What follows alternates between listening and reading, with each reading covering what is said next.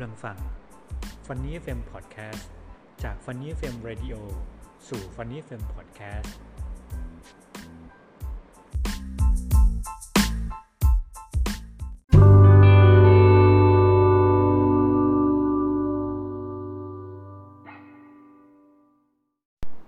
สวัสดีครับคุณผู้ฟังครับ ขอต้อนรับคุณผู้ฟังเข้าสู่ Funny FM Podcast ครับ ผม ดรปิติภาคปินทรอดนะครับ ดรโอ อยู่เป็นเพื่อนคุณ ทางคลื่นนี้ครับ จากเดิม Funny FM Radio เราออกอากาศที่จังหวัดลำพูนนะครับทางคลื่น FM 98.5 MHz ครับ ตอนนี้ก็ทำขึ้นมาเป็น Funny FM Podcast ให้เราฟังกันได้ทั่วโลกเลยทีเดียว เมื่อวานนี้เราได้คุยถึงเรื่องของความเหลื่อมล้ำทางการศึกษา โดยผมแบ่งแบ่งออกเป็น 3 กลุ่มก็คือกลุ่มของนโยบาย กลุ่มของครูนะฮะรวมไปถึง ผู้ปกครองด้วย แล้วก็นักเรียน วันนี้เราจะคุยถึงเรื่องของความเหลื่อมล้ำทางการศึกษาที่เกิดขึ้นกับครูนะครับ ครูเองตั้งแต่มีความจำเป็นที่จะต้องจัดการการสอนแบบออนไลน์ ในสถานการณ์โควิด -19 เนี่ย ความแตกต่างของครูก็มีแตกต่างกันพอสมควรครับ ทั้งครูที่ไม่มีความคุ้นชินกับการใช้เครื่องมือ ที่เราเรียกว่าคอมพิวเตอร์นะบางคนยังยังใช้ไม่ค่อยคล่อง แต่บางคนก็ถ้าเป็นครูรุ่นใหม่ก็ผมว่าไม่น่ามีปัญหา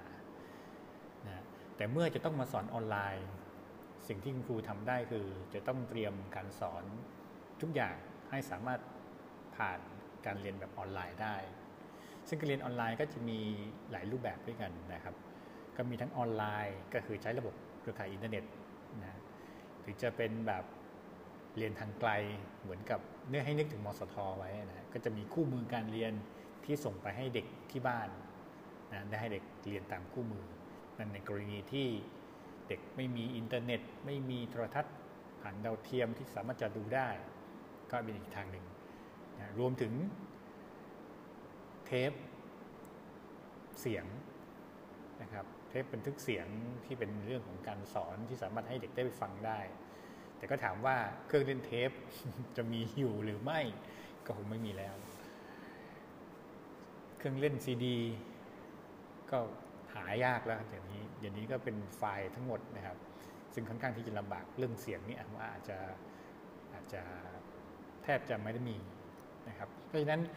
ครูเหล่านี้จะเตรียมการยังไง ผมแบ่งครูเป็น 2 ประเภท คือครูที่มีความรู้ในการสามารถที่จะทำออนไลน์ได้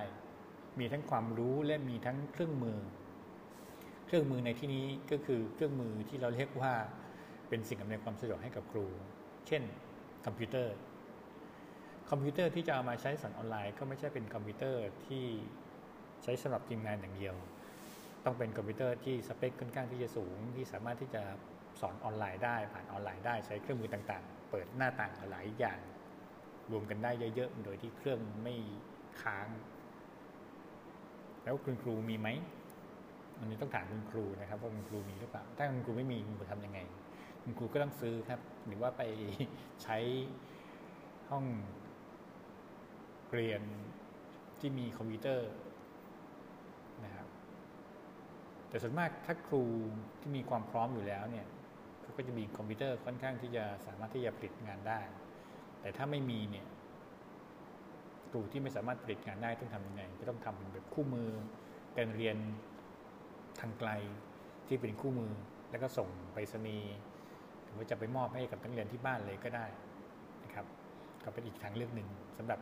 คุณครู ทีนี้เรามาดูนักเรียนครับ นักเรียนต้องเตรียมตัวยังไง นักเรียนต้องเตรียมใจไว้ก่อนเลยนะฮะว่าในการเรียนปกติเราเคยเรียนในห้องเรียน ก็เข้าใจบ้างไม่เข้าใจบ้าง ขนาดครูสอนในห้องยังไม่เข้าใจ แต่ถ้าเรียนออนไลน์นี้ไม่เข้าใจจะทำยังไง อันนี้ก็เป็นปัญหาหนักเหมือนกันนะครับซึ่งหลังจากที่ผมทดสอบเรียนออนไลน์ จากหน่วยงานต่างๆ ที่เขาจัดฝึกอบรมทั้งหมด 5 วัน เรียนออนไลน์ตั้งแต่9โมงเช้าจนถึง4โมงเย็นหนักเลยทีเดียวครับ ก็มีทั้งเปิดกล้องและไม่เปิดกล้อง รวมถึงผมได้สังเกตการขอ ลูกชายที่เรียนออนไลน์อยู่ที่บ้าน ก็มีทั้งปิดกล้องและไม่ปิดกล้องนะบางครูบางครั้งครูบังคับให้เปิดกล้องเพื่อที่จะดูว่าเด็กเรียนอยู่หรือเปล่านะฮะผมว่ากระบวนการสอนของครูในการเรียนออนไลน์เนี่ยมันต้องเปลี่ยนจะสอนเหมือนในห้องไม่ได้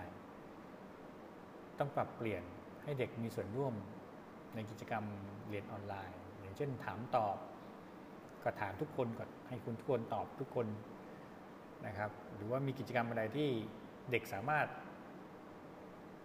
ทำได้ที่บ้าน โดยประยุกต์ใช้กับสิ่งที่ตัวเองมีอยู่ ทักษะที่ตัวเองมีอยู่ ให้เกิดประโยชน์มากที่สุดนะครับ ถ้าเรียนออนไลน์ตั้งแต่8โมงเช้ายัน4โมงเย็นครูทุกคนเรียนออนไลน์ ทุกคนสั่งกันบ้าน งานเพียบนะครับ สมมติวันหนึ่งเรียนสี่วิชาครูคนหนึ่งเข้ามาสอนก็สั่งกันบ้าน คนที่สองก็สั่งคนที่สามก็สั่งคนที่สี่ก็สั่ง เป็นไปได้ไหมว่าครูจะออกแบบการเรียนการสอนให้ทำแบบฝึกหัดร่วมกันในขณะที่เรียนออนไลน์ อันนี้น่าสนใจอาจจะแข่งกันให้เด็กตอบ หรือว่าทำแบบฝึกหัดแข่งกันออนไลน์ให้เด็กเพื่อนๆได้ดู อย่างนี้ก็เป็นส่วนหนึ่งที่ทำให้เด็กไม่น่าเบื่อเพราะขนาดผมเองเรียนออนไลน์จากหน่วยงานที่จัด 5 วันเนี่ย นั่งตั้งแต่9โมงยัน4โมงเย็นผมก็เบื่อเหมือนกันนะไม่มีกิจกรรมอะไรฟังอย่างเดียวอย่างเงี้ยนะงั้นต้องมีกิจกรรมให้เด็กได้โต้ตอบกับครูผู้สอน ก็จะเป็นอีกโอกาสหนึ่งที่ทำให้การเรียนออนไลน์นั้นมีความสนุก แล้วก็ประสบความสำเร็จมากยิ่งขึ้น และทั้งหมดนี้คือ Funny FM Podcast ครับ